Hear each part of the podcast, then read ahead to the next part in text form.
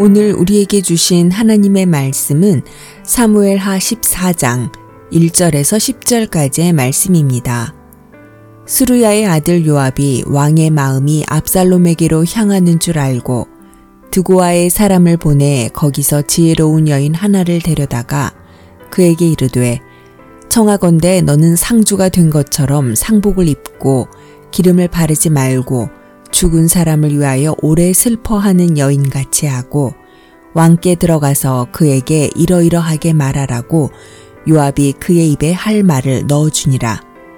드고와 여인이 왕께 아뢰을 때에 얼굴을 땅에 대고 엎드려 이르되 왕이여 도우소서 하니 왕이 그에게 이르되 무슨 일이냐 하니라. 대답하되 나는 진정으로 과분이이다.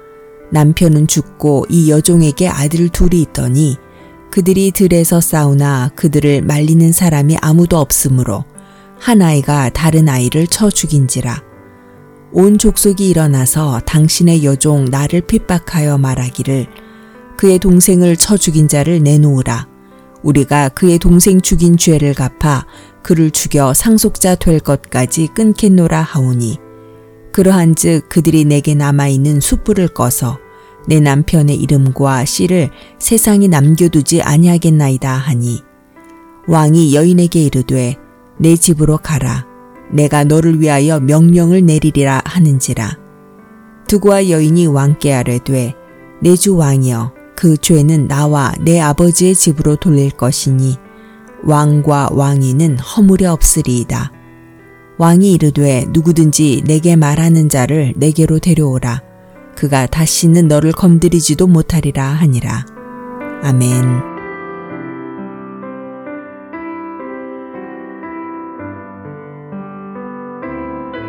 안녕하세요.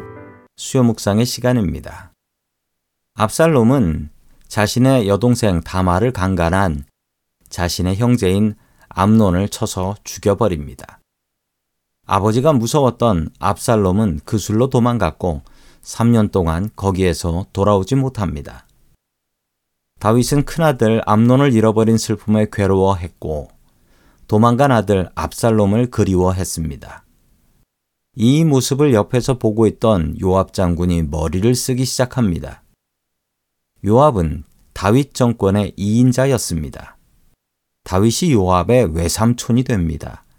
둘은 친척 사이였습니다. 요압은 자신의 권력을 이어가고 싶었습니다. 그러려면 가장 중요한 것이 다음 왕이 누가 될 것인가 라는 사실입니다. 한마디로 줄을 잘 서야 하는 것이지요. 엉뚱한 왕자에게 줄을 서게 되면 숙청 대상이 될 것이기 때문입니다. 요압은 다윗의 마음이 압살롬을 향하는 것을 알고 꾀를 냅니다. 드고아의 슬기로운 여인을 불러서 음모를 꾸미게 되는데요. 이 여인에게 다윗을 만나게 합니다.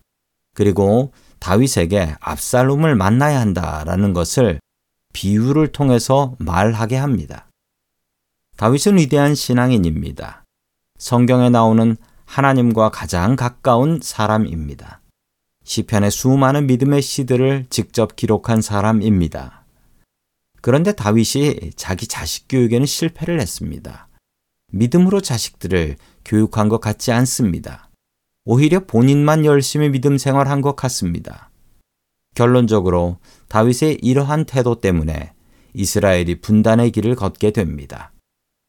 다윗은 잘못한 암론을 벌하지도 않았습니다. 다윗은 살인을 저지른 압살롬도 벌하지 않았습니다. 다윗은 압살롬을 그리워하면서도 압살롬을 용서하지도 않았습니다. 끝내 다윗은 요압 장군의 계획에 넘어가게 됩니다. 압살롬을 용서하고 예루살렘에 돌아올 수 있게 했습니다. 이렇게 요압은 압살롬 왕자의 줄에 서게 되고 이스라엘은 더욱더 혼란스러운 길을 걷게 됩니다. 다윗이 무슨 생각으로 아들들을 대했는지 정확히 알 수는 없습니다. 그러나 분명한 사실은 다윗은 자신의 아들들을 믿음이라는 큰 원칙으로 가르치지 않았다라는 사실입니다. 성도님들은 어떻습니까? 세상을 살아갈 때, 가족들을 대할 때, 믿음이라는 하나의 원칙으로 대하고 계십니까? 믿음이라는 열쇠만 있으면 세상의 어떤 문제도 해결될 줄을 믿습니다. 하나님을 의지하는 믿음으로 세상을 이기는 성도님들 될 수 있기를 주의 이름으로 간절히 축원합니다.